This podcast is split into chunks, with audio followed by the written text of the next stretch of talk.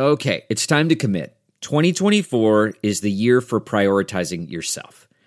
Begin your new smile journey with Byte, and you could start seeing results in just two to three weeks. Just order your at home impression kit today for only $14.95 at Byte.com. Byte clear liners are doctor directed and delivered to your door. Treatment costs thousands less than braces, plus, they offer financing options, accept eligible insurance, and you could pay with your HSA, FSA.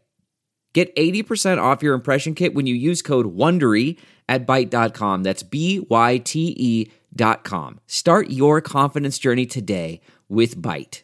Delve into the shadows of the mind with Sleeping Dogs, a gripping murder mystery starring Academy Award winner Russell Crowe. Now available on digital. Crowe portrays an ex homicide detective unraveling a brutal murder he can't recall.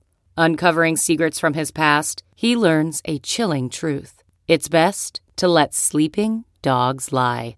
Visit sleepingdogsmovie.com slash Wondery to watch Sleeping Dogs, now on digital. That's sleepingdogsmovie.com slash Wondery. CarMax is putting peace of mind back in car shopping by putting you in the driver's seat to find a ride that's right for you. Because at CarMax, we believe you shouldn't just settle for a car you should love your car. That's why every car we sell is CarMax certified quality so you can be sure with upfront pricing that's the same for every customer. So don't settle. Find love at first drive and start shopping now at CarMax.com. CarMax, the way car buying should be.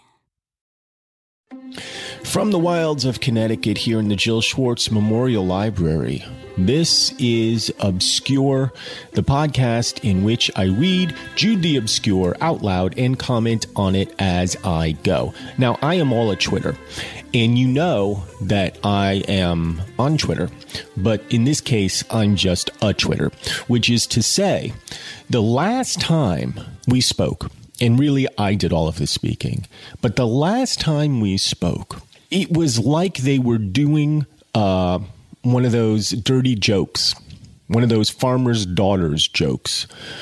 You know, some horny dude shows up at the farmer's house and he's like, "Yeah, you better leave my daughter alone." And oh, the daughter and the and the guy and you know. But that's what's happening with Jude and Sue. Sue is basically masquerading as a farmer's daughter, in this case, as a shepherdess because uh, she has these habiliments. And I didn't even look up what habiliments meant, but I think it just meant like she's wearing basically a potato sack because she's part of this college and she has to look all modest. But Jude knows and said as much that underneath those habiliments is a rockin' bod. And then they, they were kind of wandering through the countryside between train stations they were going from one train station to another, seven miles across the heather, seven miles into basically Indian country where uh, nothing's going on. And she gets tired. They look for a place to rest, and lo and behold, there's a shepherd and his toothless mother. And they go in there and they're about to bed down for the night, not together. Jude is going to stay with the shepherd, and uh, Sue's going to stay with the uh, with the toothless crone. But Hardy doesn't put them in this place, right? Tom doesn't say, yeah, I'm just going to put them in this desolate place without something, right? You know something. They're not going to wake up in the morning and then be like, Did you have a good night's sleep? Yes, I did. How about you? Yes, let's go. That's not what's going to happen. And so we left on a little bit of a cliffhanger there with Sue saying, and Sue is quickly growing in my estimation. She sang, I rather like this, said Sue, while their entertainers were clearing away the dishes, outside all laws except gravitation and germination. Now, germination might be the least sexy word ever coined for doing it, but that's what she's talking about. And now Jude, I'm going back to the book now. And now Jude, I just saw the first sentence, is about to throw a wet blanket over everything. Because she says, I rather like this. And then Jude says, You only think you like it. You don't. You are quite a product of civilization, said Jude, a recollection of her engagement reviving his soreness a little. Indeed, I am not, Jude. I like reading and all that, but I crave to get back to the life of my infancy and its freedom. Do you remember it so well? You seem to me to have nothing unconventional at all about you. Oh, haven't I? You don't know what's inside me. What? the Ishmaelite. Now, that seems like a very provocative thing to say when she says the Ishmaelite, because it, it it's kind of a fancy word. I have no idea what an Ishmaelite is, so now I have to look that up. There's no footnote for it. Ishmaelite. All right, let's see what it says. Come on, Google. What the hell? Oh, my internet's being a dick. All right. Well, we've only referenced it once before, but I, I have in my possession a 20 volume dictionary that I purchased at the uh, library sale here in the wilds of Connecticut from, and this d- dictionary is from like 1909 or something. And so I, I'm going to retrieve the volume which should have, oh, never mind, it worked. Ishmaelites. According to the book of Genesis, Ishmaelites are the descendants of Ishmael. Yeah, figured that out, Google. The elder son of Abraham and the descendants of the 12 sons and princes of Ishmaelite. Fine. What does that mean to me? Okay, so they come from Ishmael and talk to me about sex.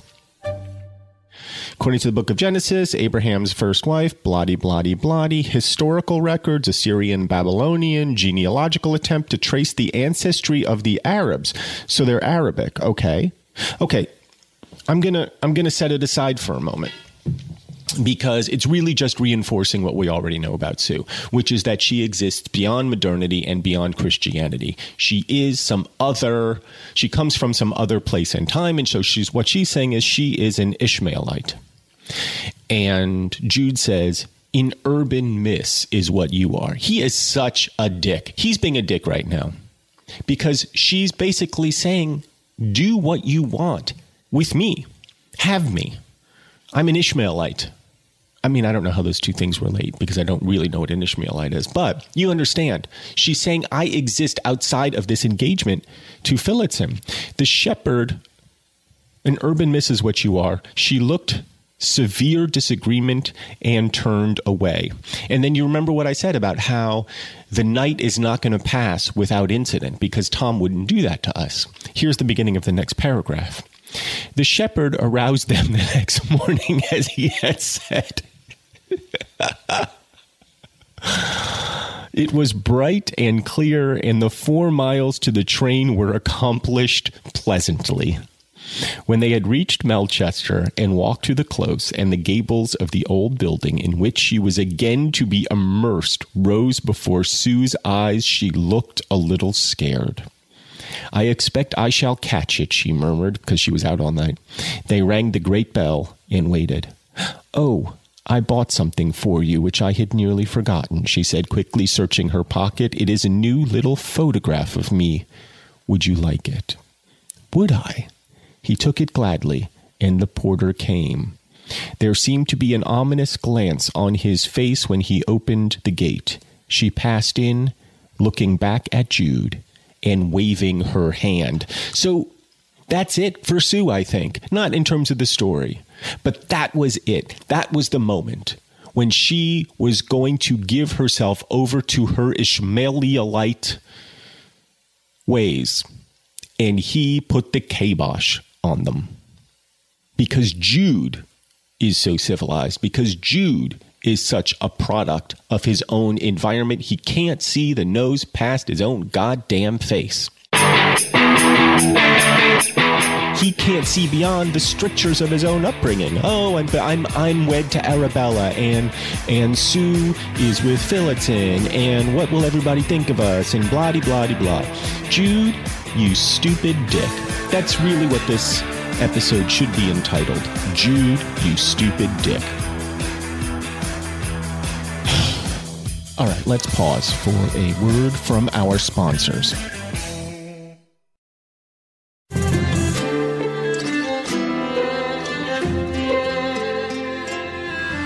Welcome back. I took a little breather because uh, I was feeling pretty annoyed with Jude. I called him a stupid dick. And you're not supposed to do that uh, when you're talking about the classics. So I apologize to everybody. But I do have some sympathy for that stupid dick. And I have been Jude in my younger days.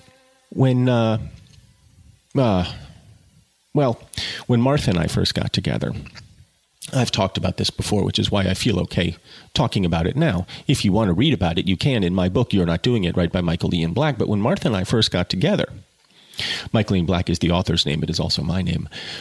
When Martha and I first got together, when we first started dating, she was in Sue's position. She wasn't engaged, but she had a boyfriend. He was a little bit older. She was living with him, but they weren't particularly happy. It wasn't. It wasn't a relationship that uh, was particularly fruitful emotionally. And we started flirting, Martha and I. And then there was a moment when we were essentially hanging out together. It wasn't really a date because she was living with her boyfriend and I didn't want to trespass. And she basically said, she essentially said, I want you to kiss me, with, in, in not those words. But and and she was frustrated with me that I hadn't done so because I was Jude in that position. I couldn't see past my own nose. I couldn't see. I was afraid of of overstepping and of breaking the conventions of the day. I didn't want to be that guy, but I kissed her, and then uh, and then we got married. I mean, there was it was probably a longer path than that from the time I kissed her to to when we got married, but that's what happened. So in my case, Martha was saying basically, I'm an Ishmaelite.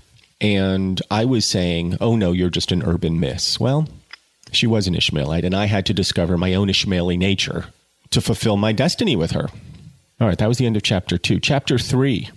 So she's gone back inside, right? She's gone back into the close. And I think that's the end of Sue. I think she is now going to go through college and she's now going to just fulfill what she was supposed to do all along. Just get her degree, marry Phillotson, and be miserable, and Jude will be miserable too. Chapter 3. The 70 young women of ages varying in the main from 19 to 1 and 20, though several were older, who at this date filled the species of nunnery known as the training school at Melchester, formed a very mixed community which included the daughters of mechanics, curates, surgeons, shopkeepers, farmers, dairymen, soldiers, sailors, and villagers. They sat in the large schoolroom of the establishment on the evening previously described, and word was passed round that Sue Bridehead had not come in at closing time. Scandal. She went out with her young man, said a second year student who knew about young men. and Miss Traceley saw her at the station with him. She'll have it hot when she does come. She said he was her cousin, observed a youthful new girl. That excuse has been made a little too often in this school to be effectual in saving our souls, said the head girl of the year dryly. So it's just a bunch of, you know, motley, horny girls who've been sent to the nunnery to mend their ways. I mean, some of them are probably there sincerely in some capacity, but they're just girls. You know, they're girls the way all girls are. And that is not to, to put a slight on girls. It is acknowledging their nature the same way boys would, would be exactly the same if they were in that situation, and probably worse. But, you know, you remember earlier in the book when I, I said Hardy just clearly doesn't like women, or he's got a problem with women because the only women we had met had been terrible. Well, I may have to revise that. I may I may have to adjust my opinion of Hardy's opinion of women. He's finally opening the door to us understanding his own understanding of women. And it seems like he does have an understanding, despite his protestations regarding Sue. He was just kind of kind of keeping her hidden under habiliments, as it were. The fact was that, only 12 months before, there had occurred a lamentable seduction of one of the pupils who had made the same statement in order to gain meetings with her lover. The affair had created a scandal, and the management had consequently been rough on cousins ever since. Well, it feels to me like Thomas Hardy's having a bit of, uh, of a laugh here You know, he's got his tongue planted firmly in cheek, and we have not known Tom to be particularly mirthful. But here he is, I think, poking a little fun. At nine o'clock, the names were called, Sue's being pronounced three times sonorously by Miss Traceley without eliciting an answer. At a quarter past nine, the seventy stood up to sing the evening hymn and then knelt down to prayers. After prayers, they went in to supper, and every girl's thought was, Where is Sue Bridehead? Some of the students who had seen Jude from the window felt that they would not mind risking her punishment for the pleasure of being kissed by such a kindly faced young man. Hardly one among them believed in the cousinship. Half an hour later, they all lay in their cubicles, their tender feminine faces upturned to the flaring gas jets, which at intervals stretched down the long dormitories, every face bearing the legend, the weaker, upon it, as the penalty of the sex wherein they were molded, which by no possible exertion of their willing hearts and abilities could be made strong, while the inexorable laws of nature remain what they are. and this is all on Martha at some point in the past underlined all of this. There are little underlined passages throughout this book, uh, which occurred through my wife's hand, I believe, and this is one of them. She has underlined the penalty of the sex wherein they were molded, which by no possible exertion of their willing hearts and abilities could be made strong, while the inexorable laws of nature remain what they are. I'm just going to keep reading and then we'll go, go back and talk about this. They formed a pretty suggestive, pathetic sight of whose pathos and beauty they were themselves unconscious, not true, and would not discover till amid the storms and strains of after years, with their injustice, loneliness, childbearing, and bereavement their minds would revert to this experience as to something which had been allowed to slip past them insufficiently regarded. Okay, maybe that is true. We all are unaware of our beauty and youth when we are beautiful and youthful. That's why they say youth is wasted on the young because we have all our our anxieties our youthful anxieties, our youthful sort of self hatreds and whatnot. And then time passes and we're like, what were we so upset about? We were skinny. Like, who cares what the problems of the world were? We were hot. It's like, you know, you have this brief window where you are both an adult and hot. And then that window closes forever. and Sue, I think, is the exception here. Sue's like, wait a second, like, I'm hot and I kind of want to do it with my cousin. And so she's like, fuck it, I don't need to get back to uh, the nunnery by nine o'clock. We'll stay over at the farmer's field. Sue is not willing to believe that she is the weaker sex, just as uh, Martha seems to not believe it. The penalty of the sex wherein they were molded, which by no possible exertion of their willing hearts and abilities could be made strong. Well, that is, is of course bullshit. And Tom, I think, is saying that's just bullshit. And after me calling bullshit on Tom Hardy so many times, it's great to see that we are in agreement all these girls in the nunnery are sitting with their faces upturned, their beautiful young faces upturned, unaware of their own beauty, thinking of Sue, thinking of Sue who has escaped the gravity of this place. There are only two laws gravitation and germination, and yet Sue has somehow slipped beyond the bounds of this place. And yet we already know Laws are laws, she will return. And it says right here, could be made strong while the inexorable laws of nature remain what they are. And he, Sue said last night, there's two laws gravitation, germination. So we've got the gravitation part. She went out, she's coming back. Now we're waiting for the germination part. With whom is she going to germ? We don't know yet. One of the mistresses came in to turn out the lights and before doing so, gave a final glance at Sue's cot, which remained empty, and at her little dressing table at the foot, which, like all the rest, was ornamented with various girlish trifles, framed photographs being not the least conspicuous among them. Sue's table had a moderate show, two men in their filigree and velvet frames standing together beside her looking glass. Who are these men? Did she ever say? asked the mistress. Strictly speaking, relations' portraits only are allowed on these tables, you know. One, the middle aged man, said a student in the next bed, is the schoolmaster she served under, Mr. Phillotson. And the other, this undergraduate in cap and gown, who is he? He is a friend, or was. She has never told his name. Well, hold on a second. Is this new information? Undergraduate cap and gown. Well, we know that's not Jude, right? Because Jude has never had a cap and gown. Was it either of these two who came for her? No. Your church was not the undergraduate. Quite, he was a young man with a black beard. The lights were promptly extinguished until they fell asleep.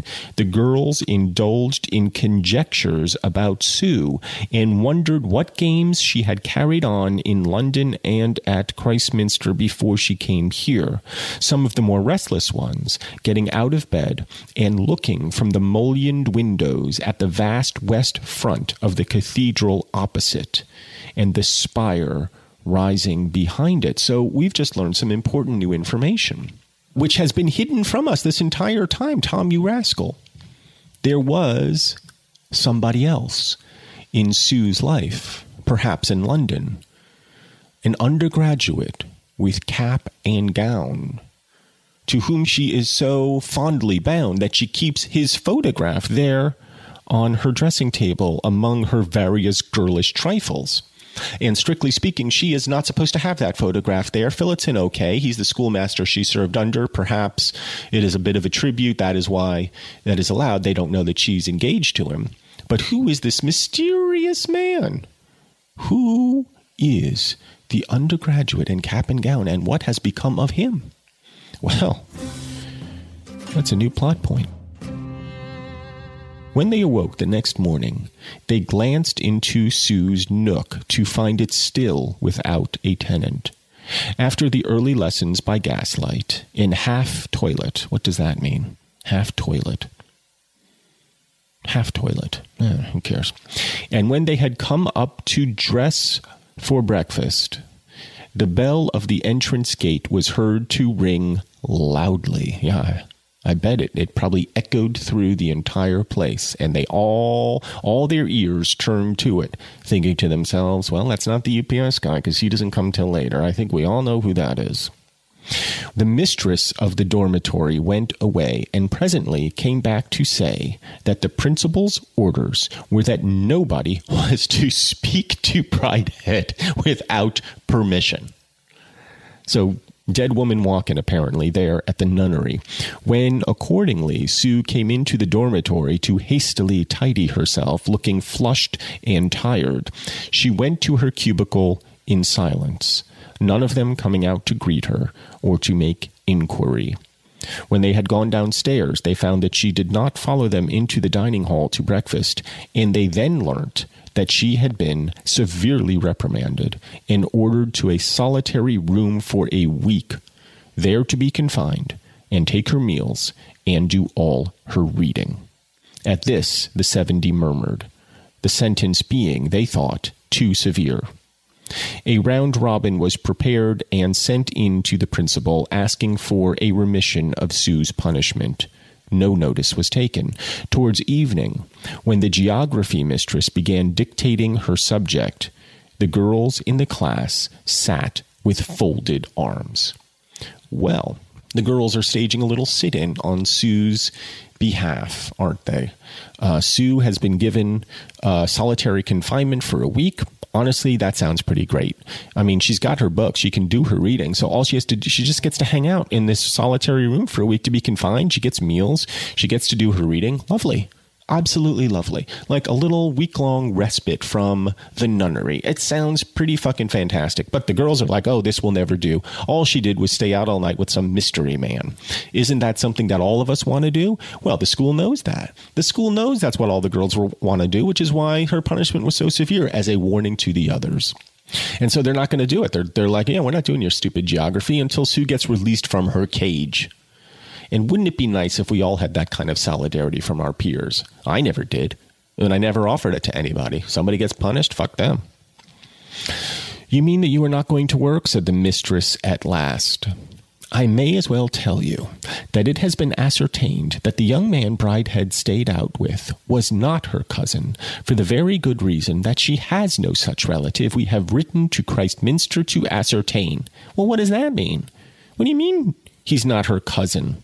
Are we about to learn something else? Are they, in fact, not related? If so, that would be huge news. I mean, if he's not her cousin, then they can a huge impediment to them boning is removed. They can bone without fear of making monster babies. I'm not sure I, I'm not sure I understand where this is going. We are willing to take her word, said the head girl. This young man was discharged from his work at Christminster for drunkenness and blasphemy in public houses, and he has come here to live entirely to be near her. However, they remained stolid and motionless, and the mistress left the room to inquire from her superiors what was to be done. Presently, towards dusk, the pupils, as they sat, heard I'm turning the page, heard exclamations from the first year's girls in an adjoining classroom, and one rushed in to say that Sue Bridehead had got out of the back window of the room in which she had been confined, escaped in the dark across the lawn, and disappeared. How she had managed to get out of the garden nobody could tell, as it was bounded by the river at the bottom, and the side door was locked. They went and looked at the empty room, the casement between the middle mullions of which stood open. The lawn was again searched with a lantern, every bush and shrub being examined, but she was nowhere hidden. Then the porter of the front gate was interrogated, and on reflection, he said that he remembered hearing a sort of splashing in the stream at the back, but he had taken no notice, thinking some ducks had come down to the river from above. She must have walked through the river, said a mistress. Or drowned it herself, said the porter. The mind of the matron was horrified. Not so much at the possible death of Sue as at the possible half column detailing that event in all the newspapers, which, added to the scandal of the year before, would give the college an unenviable notoriety for many months to come. More lanterns were procured, and the river examined, and then, at last, on the opposite shore, which was open to the fields, some little boot tracks were discerned in the mud, which left no doubt that the too excitable girl had waded through a depth of water reaching nearly to her shoulders, my God, for this was the chief river of the country and was mentioned in all the geography books with respect. As Sue had not brought disgrace upon the school by drowning herself, the matron began to speak superciliously of her and to express gladness that she was gone. So, um, all right. I mean, that's a natural place to take a break. Somebody's gone. Let's be gone for a second. Take a break, and then uh, we'll get to the rest of the chapter when we return. Okay, picture this. It's Friday afternoon when a thought hits you. I can spend another weekend doing the same old whatever, or I can hop into my all new Hyundai Santa Fe and hit the road. With available HTRAC all-wheel drive and three-row seating, my whole family can head deep into the wild. Conquer the weekend in the all-new Hyundai Santa Fe. Visit HyundaiUSA.com or call 562 for more details. Hyundai, there's joy in every journey. Okay, picture this. It's Friday afternoon when a thought hits you. I can spend another weekend doing the same old whatever, or I can hop into my all-new Hyundai Santa Fe and hit the road. With available HTRAC all-wheel drive and three-row seating, my whole family can head deep into the wild. Conquer the weekend in the all-new Hyundai Santa Fe. Visit HyundaiUSA.com or call 562 for more details. Hyundai, there's joy in every journey. Okay, picture this. It's Friday afternoon when a thought hits you. I can spend another weekend doing the same old whatever, or I can hop into my all-new Hyundai Santa Fe and hit the road. With available HTRAC all-wheel drive and three-row seating, my whole family can head deep into the wild. Conquer the weekend in the all-new Hyundai Santa Fe. Visit HyundaiUSA.com or call 562-314-4603 for more details. Hyundai, there's joy in every journey. In 2018, Earwolf published 1,785 episodes, over 1,591 hours. That's 66 days worth of podcast listening. Since you probably don't have that kind of time, all of the hosts and producers here at Earwolf chose their favorite episode of their show this year and made a playlist for you. Go see if your favorite episode made the cut and check out some new shows. What better place to start? Than at the very best ep of the year. Just go to earwolf.com slash picks, that's P-I-C-K-S, to see all the selections. Again, that's earwolf.com slash picks. All of these episodes are out from behind the paywall, and Stitcher Premium members, there's a special version of the playlist just for you. Just search Stitcher for Earwolf Pack Picks 2018. Thank you all for a great year of great podcasts, and we want to hear your favorites. I know for my podcast, uh, my favorite is the one where I'm reading Jude the Obscure out loud and commenting on it as I go. But tell us your favorite episodes of 2018 with the hashtag EarwolfPicks. Hi, we're back on Obscure, and so now there's a, there's a little bit of dialogue and a little bit of uh, back and forth here between Jude and Sue. So I thought, you know what? Let's mix it up a little bit. Let's bring on somebody to help us out with the reading. Right? I did it before. I did it once with Kevin Allison. And now I'm going to do it with my dear friend, Paget Brewster, who you might know from Criminal Minds and Community. I know her from another period because we were in that together. And she's one of she's one of the best. Paget, hi, how are you? I'm great. Well, so is there anything I should know about this? No. Okay, so I'll just I'll briefly tell you what this is. This is a moment where Jude is Jude Jude and Sue are cousins, and Jude oh. and Jude is kind of in love with Sue, and it's very unclear what's going on with Sue because in my in my estimation. She's being a little bit of a tease with Jude, and she she hates herself. But whatever, I, you don't need, you don't need to know anything. It's just words. It's just okay. words. okay. Are you ready? I am ready. Uh, all right, I'll begin. On the self same evening, Jude sat in his lodgings by the close gate. Often at this hour, after dusk, he would enter the silent close, and that's where uh, uh, Sue lives in the close there, and stand opposite the house that contained Sue, and watch the shadows of the girls' heads passing to and fro upon upon the blinds, and wish he had nothing else to do but to sit reading and learning all day what many of the thoughtless inmates despise because all Jude wants to do is get educated and he can't he, he can't for various financial and social reasons. But tonight, having finished tea and brushed himself up, he was deep in the perusal of the 29th volume of Pusey's Library of the Fathers, uh, which I know you have read, Paget, a set of books which he had purchased of a second-hand dealer at a price that seemed to him to be one of miraculous cheapness for that invaluable work. He fancied he heard something rattle lightly against his window. Then he heard it again. Certainly somebody had thrown gravel. He rose and gently lifted the sash. Jude? Sue? Yes, it is. Can I come up without being seen? Oh, yes. Then don't come down. Shut the window. Jude waited, knowing that she could enter easily enough, the front door being opened merely by a knob which anybody could turn. As in most old country towns, he palpitated at the thought that she had fled to him in her trouble as he had fled to her in his. What counterparts they were! He unlatched the door of his room, heard a stealthy rustle on the dark stairs, and in a moment she appeared in the light of his lamp. I should tell you, uh, Paget, she's basically uh, just run away from college. Ah. Yeah, I probably should have told you that. She's she's she's she. It's like a nunnery almost. She's basically just escaped a nunnery. Oh, I didn't know if she was a teacher or a student. Or she, yeah, she's uh, she's she's learning how to become a kind of minister, not quite a minister, but a minister. And oh. uh, and she is she is betrothed. She's engaged to Jude's old teacher, Mr. Phillotson. Oh, it's a lot. Scandal. uh, he went up, meaning Jude went up to seize her hand and found she was clammy as a marine deity, and that her clothes clung to her like the robes upon the figures in the Parthenon frieze.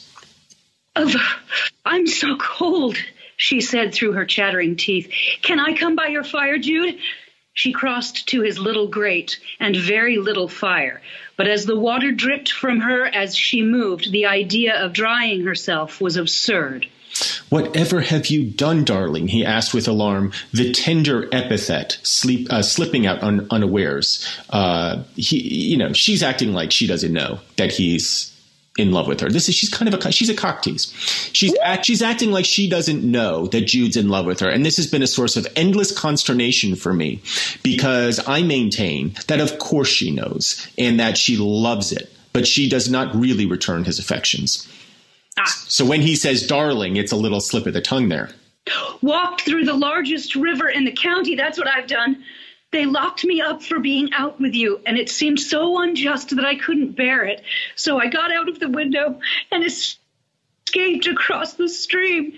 She had begun the explanation in her usual, slightly independent tones, but before she had finished, the thin pink lips trembled, and she could hardly refrain from crying. Dear Sue, you must take off all your things and let me see. You must borrow some from the landlady. I'll ask her. No, no, don't let her know for God's sake. We're so near the school that they'll come after me. Well, then you must put on mine. You don't mind? Oh, no. My Sunday suit, you know, it is close here. In fact, everything was close and handy in Jude's single chamber because there was not room for it to be otherwise. He opened a drawer, took out his best dark suit, and giving the garments a shake, said, Now how long shall I give you? Ten minutes. Jude left the room and went into the street where he walked up and down. A clock struck half past seven, and he returned. Sitting in his only armchair, he saw a slim and fragile being masquerading as himself on a Sunday, so pathetic in her defenselessness that his heart felt big with the sense of it. On two other chairs before the fire were her wet garments. She blushed as he sat down beside her, but only for a moment. I suppose, Jude, it is odd that you should see me like this, and all my things hanging there. Yet, what nonsense! They're only a woman's clothes, sexless cloth and linen. I wish I didn't feel so so ill and sick. Will you dry my clothes now? Please do, Jude. And I'll get a lodging by and by. It's not late yet. Do you hear how she? Do you? Do you, you can hear how she's being a tease, oh, yeah. right? I mean, it's just ridiculous oh, look at my clothes hanging right. there. Right. I mean, it's it. it I get very annoyed with Thomas Hardy for pretending that she doesn't know or for allowing us to think that she doesn't know. I'm not sure what Hardy's game is right now, but it's very annoying to me. Uh, so she's saying, "Oh yeah, I'll uh, no, it's okay. I'll just go. I'll just go, and it'll be fine." And he, and of course, she's waiting for him. She's fishing, and he goes, "No, you shan't. If you are ill, you must stay here, dear, dear Sue. What can I get for you?" I don't know. I can't help shivering. could get warm. Jude put on her his greatcoat in addition, and then ran out to the nearest public house, whence he returned with a little bottle in his hand. Here's six of best brandy. Now you drink it, dear, all of it. I can't out of the bottle, can I? Right, right. I mean, come on! That's the scandalous part for her. She just escaped a nunnery, went, ran through a river, climbed up his, you know, snuck into his house and she's like, oh no, but I couldn't drink out of the bottle. Jude fetched the glass from the dressing table and administered the spirit in some water. She gasped a little, but gulped it down and lay back in the armchair. She then began to relate circumstantially her experiences since they had parted. But in the middle of her story, her voice faltered, her head nodded, and she ceased. She was in a sound sleep. Jude, dying of anxiety lest she should have caught a chill which might permanently injure her, was glad to hear the regular breathing. He softly went nearer to her and observed that a warm flush now rosed her hitherto blue cheeks, and felt that her hanging hand was no longer cold. Then he stood with his back to the fire regarding her, and saw in her almost a divinity. I mean, that's lovely. It's, it is. But this is tragic, right? He he doesn't pick uh, the best ladies for him. I, I you know, well, it's hard to say. I mean, he certainly didn't the first time, and then he met his cousin, and it's very unclear to me as to her true nature. There's a lot going on with Sue under the surface that, to me, is very appealing. Uh, looking at from a modern lens, but to Jude, and to his contemporaries, it's somewhat scandalous. I mean, just, you know, escaping the nunnery and wading through the river, that's a little bit scandalous. She stayed out with him all night the night before, also scandalous. They didn't do anything, but. She got busted for it, she, right? She got big time busted for it. They locked her up for being out with her. Yes. She's a, she's a libertine at heart, but you can't be in 1895 if you're a lady. Unchaperoned. Unchaperoned indeed. Well, you did great work, and I can't thank you enough for taking the time. Anytime you want. I like this. I love reading aloud. Thanks, Paget. Bye bye. Bye.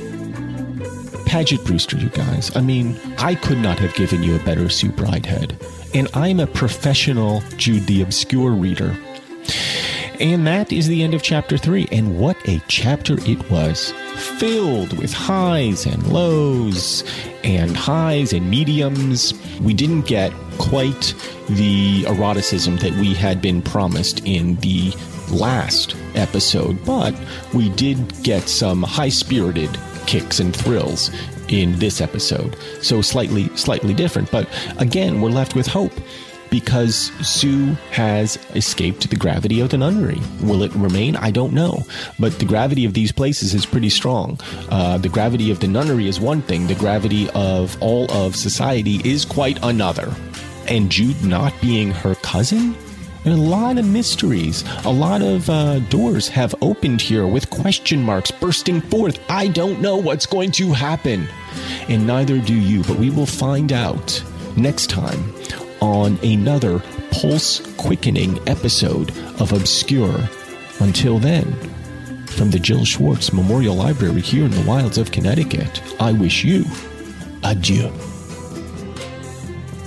Obscure is brought to you by Earwolf. For more information on Obscure, visit our show page at earwolf.com and subscribe, won't you, in your favorite podcast app like Stitcher or Apple Podcasts so you do not miss one exciting episode of the Obscure. Obscure is produced by Jennifer Brennan, Mary Shimkin, and Robin Lynn, who also mixed and edited today's show with music composed by Craig Wedren. Special thanks to everyone at Earwolf, especially Chris Bannon, Colin Anderson, and the Earwolf engineer team of Brett Morris, Sam Kiefer, and Ryan Connor.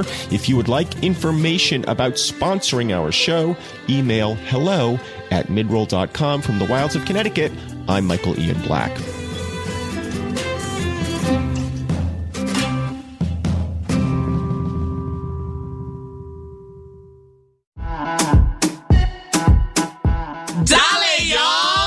This is Tony Rodriguez. This is Carlos Santos. This is Riza Licea. And this is Oscar Montoya. When our powers combine, we are Spanish Aquí Presents. We have a brand new podcast here on Earwolf bringing you the best of the best of lo mejor of the Latinx comedy. Join us every Tuesday as we chat about what's going on in our lives, Latinx culture, and ¿qué lo que? Lo que nos está picando. Lo que te pica. Don't worry, we'll tell you what that means if you listen. We'll also be joined by a new guest every single week. We'll get to know a little bit more about their lives. Every single week. Uh-huh. And then we'll make them sit back and watch us improvise their lives right back to them. Improvisation. Spanish Aquí Presents premieres July 16th. Subscribe now in Stitcher, Apple Podcasts, or wherever you listen. O donde sea. Spanish Aquí Presents.